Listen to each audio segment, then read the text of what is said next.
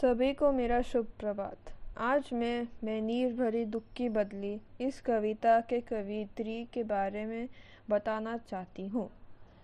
महादेवी वर्मा हिंदी की सर्वाधिक प्रतिभावान कवित्रियों में से है। आधुनिक हिंदी की सबसे सशुक्त कवित्रियों में से एक होने के कारण उन्हें आधुनिक मीरा के नाम से भी जाना जाता है। वे उन कवित्रियों में से एक है, जिन्होंने व्यापक समाज के काम करते हुए भारत के भीतर विद्यमान हाहाकार, रुदन को देखा, परखा और करुण होकर अंधकार को दूर करने वाली दृष्टि देने की कोशिश की।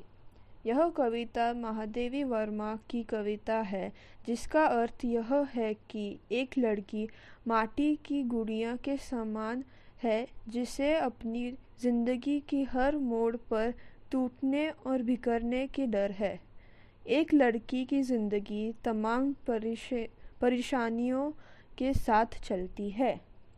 अब मैं मैं नीर भरी दुख की बदली यह कविता सुनाना चाहती हूँ।